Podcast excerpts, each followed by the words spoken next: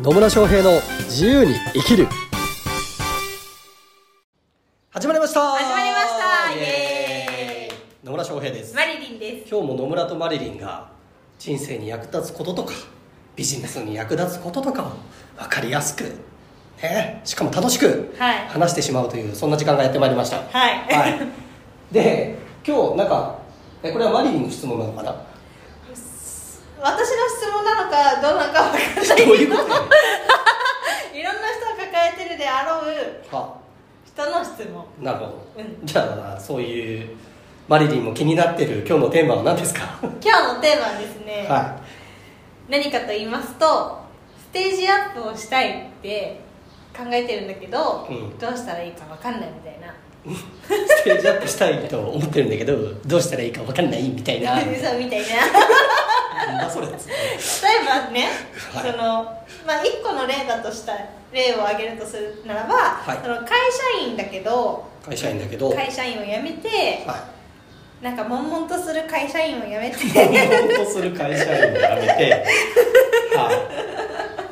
辞めて、まあ、独立したいなっていうのが独立するっていうのがステージアップだとするじゃないですか。だとするのね。は例えばの話ですい、よ、はい、例えばの話ね でそのためにすることって何かなみたいな。漠然としてるね。すごいね。自分でやっててももう。ステージアップね、まあ、ステージアップって何なのかってね言うと何なんでしょうね。もう分かんないですけど、もしかすると人によってはね悟りを開くっていうのがステージアップの人もいるかもしれないしね。野村さんみたいに。そうね。もうちょっと開けそうな気がしてるんだなかなかね簡単じゃないですよ悟り開くのは。そうまあステージアップね、まあ、アップ、まあ、その人次第だろうねステージアップしたいっていうの。例えばビジネスでいくと1000万稼げたらステージアップしてるのかしてるって考える人もいれば2000万だったらしてるっていう人もいれば1億とか10億とか上場したらとかってね。まあいろんな考え方があるのでまあ単純になんか売り上げが上がるとか自分の収入があのある一定の量を超えたらステージアップということもできなくはないですね、でも別にそれだけかっつうと別にそうでもねえなっていうふうにも思うわけですよ。はい。なのでまあね本当質問をした本人がいまいち分かっていないから答え方が答えにくいっていうのがあるんですけど。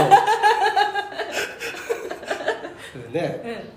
まあ何なんですかね。そのなんか、まあ、例えばささっきの例分かりやすいからいくと会社員やってました。でもなんか悶々とした日々を過ごしてて本当はなんか自分でやりなんか起業してみたいみたいな人がいてで思い切って起業しましたって言ったらそれはステージアップになる。うなるのかな？なるのかな、んまああステージ起業してあそうですね。ステージが変わるか。うん。うん。っていう時の方がそっちの方がまだまだ。ずっとくるね。ステージを変えたい今いるその環,、まあ、環境というかな状況が、まあ、違う状況に変わっていく、っうん。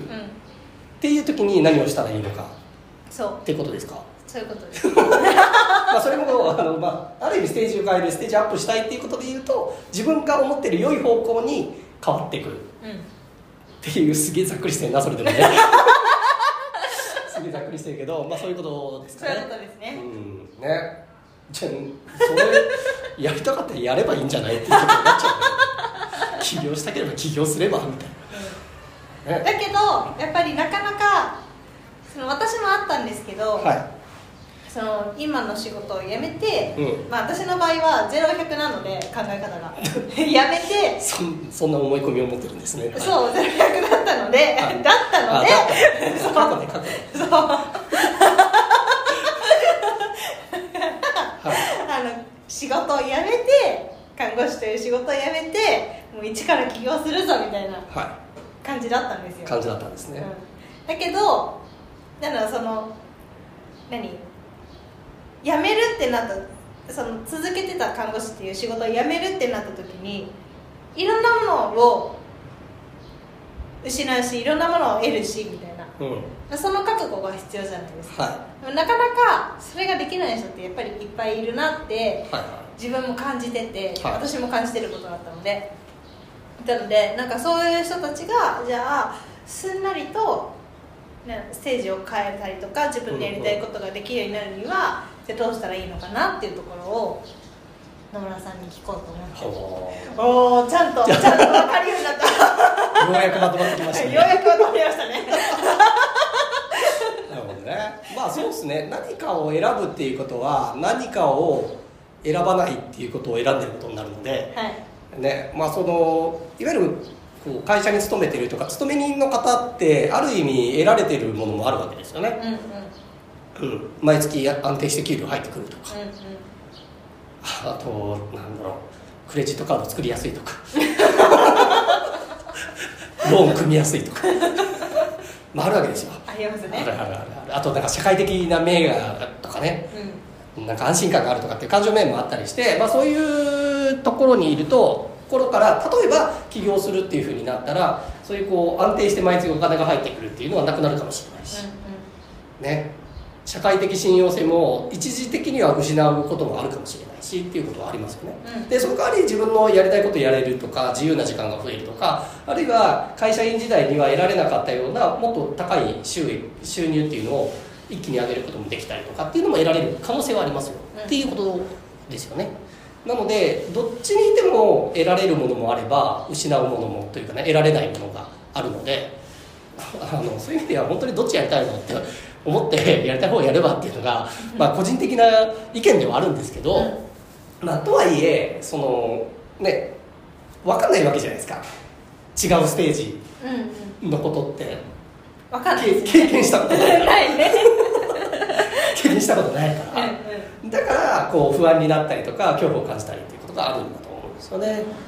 でこれって別にあの起業するとかっていうだけじゃなくて、まあ、いろんな場面であると思います。あ例えば結婚するとかもそううんうん。でしょうね。そうですね。うん、変わるわけじゃないですか。一人で暮らしてたところからパートナーというかね。えーができて配偶者ができてで2人でが家庭を持つっていうのになるとやっぱそれも変化しますよね、うんうん。得られるものもあればあの得られなくなっちゃうものもあるっていうところでいうと同じだし例えばビジネス的な展開で例えば従業員雇うとかっていうのもあるかもしれないですよね。うん。一、人でやってたところから従業員を雇う。で従業員を雇うともちろんビジネスは大きく、ね、一馬力でやってたところが他の人の力も借りれるから馬力が増えていって売り上げとかは拡大していけるかもしれないけどその代わり固定費がかかってくる。固定でお給料払わなきゃいけないとかっていうのが 出てきたりっていうところもあったりするので、まあ、いずれにしろこうやったことがないこととか、うん。ちょっと今までとガラッと仕組みが変わるというかね状況が変わるようなところになるときにどうしたらいいかっていう話をするとですね、うんとまあいろんな考え方があるんで、まあ、私の場合はですよ。私の場合はとりあえずやっちゃう派なんで。まあ結構勢い、はい。会社辞めた時も勢い。勢い？とりあえずこっちやりたいからやっちゃえみたいな。会社いてもつまんねえからやめちゃえみたいな。っていうのもまあ一つの方法なんですけど、まあ、とはいえね、うんとまあ、そのせいで何の準備もしなかったから企業当初苦労したんだけど。そういう意味で言うとそのあ新しいステージというか違うステージのことをしっかりとこう学んどくっていうのはいいと思いますよ。うんまあそれは本から学ぶでもいいかもしれないし誰かそういう、まあ、コンサルタントとかあるいは何かの講座に出るとかっていうところから学んでおく。要は知らないから不安になったりとかうんうん。して動けなくなっちゃうので、うん。知ってれば分かるわけですよ、うん。で例えばこっちのステージに移った時のリスクは最大限どれぐらいのリスクがあるのかとかが理解できててでそのリスクを自分がまあ許容できるな受け入れられるなと思ったらやればいいし、うん。あそれはこの最大限のリスクは無理だわと思うんだったらやめればいい。っていうような選択ができるようになるのでやっぱ学ぶっていうことはねやられるといいと思います、はい、学ぶね。学ぶ。大事。大事。大事。であとは、うんとね、そのステージにいる人たちとなるべく多く会うでしょうね。そうですね。そうだから分かんないから不安になるわけじゃないですか、うん。ででもすでにそのステージにいる人たちと話をしているとあそうかこういうこともあるんだとかこういうことを気をつけなきゃいけないんだとか、あこんな人でもこのステージいけんだとか。あったりするわけですよ。実際ね。あるあるありますね。あるあるある、はい。そうだから起業するってすごいことのように思うかもしれないですけど、うん。あの別にね起業してる人たちがみんなすごい人かって言ってそんなことないですよ、あそれ私も含めてね。言っとくけど。私も別にすごい人かって言うと別にそんなこともないよ。そうそう。あこの人も普通の人なんだなっつって。でもこんな普通の人とかちょっとえこんなと頭悪いのにこんなこともできちゃうんだみたいなのね。頭悪いっていうのもあの頭いい悪いみたいなあの学校の勉強ができるできないとかじゃなくていろいろあるからっていうところなんですけど、こんなねちょっと頭おかしい人にこんなに こんなにすごいことできるんだみたいなとかね、まあ、頭おかしい人の方がすごいことできるとは思うんだけど、まあまあまああのいずれにしろそうそのステージにすでにいる人たち一人だけだと本当その人のがたまたまっていうことになっちゃうかもしれないから複数人そういう人たちと出会って話をできるような環境に身を置くっていうことはすごい大事かなと思います。だからであの会社員から私起業をしたっていう段階でもうほとんど会社員の人とはもう話しなくなりましたからね。で起業家の人たち、うん。えーっていう人と話をするようになってあそうかこれが当たり前の世界なんだなっていうことが分かるようになってってでかつしっかりと売り上げも上がってるような人たちと付き合うようになっててあそうかそうか別に年収1000万とかあるいは2000万とかって別に普通の人でもできんだなっていうことが身に染みて分かってるから あじゃあ自分でもできるんだって言ってそこに行けているので、まあ、すでにねそのステージにいる人たちをこういろんな人と交流していくっていうのがおすすめかなと思います。でそうするとねあそうかそうか自分にもできんなっていうの分かりますよ。ね本当ね、うん、世の中の大概の人はね普通の人です。普通の人ですよ。本当に。ね一部本当の天才っていうのがいるけど、うん。まあ、私も含めてねほとんどの人は普通の人です。でもあの今自分がなぜ私はこの今のこのステージになぜいるのかっていうと私はそれを求めてその行動を取ってきたからっていうだけの話で、で周りにそういう人とかあるいは自分よりもちょっと先を行っている人たちと多く触れてきたりとか学ぶっていうことをしてきたからなので、まあ、ぜひですねそうそう自分が行きたいステージだったりとか自分がこうなりたいなっていうようなステージにいる人たちと多く話をしていただいて学ぶことを学んでいただければなというふうに思います。はい。はい、というわけでねいいこと言ったということで最初どうなるのかと思いましたが まとまってよかったというとよかったですね。はい。はい。結果的にねこういうふうにいいこともあるということです、はい。なんでねあの漠然とした質問でも構いませんので 疑問とか質問とかねありましたらぜひ、えーコメントとかメッセージいただければと思います。はい。はい。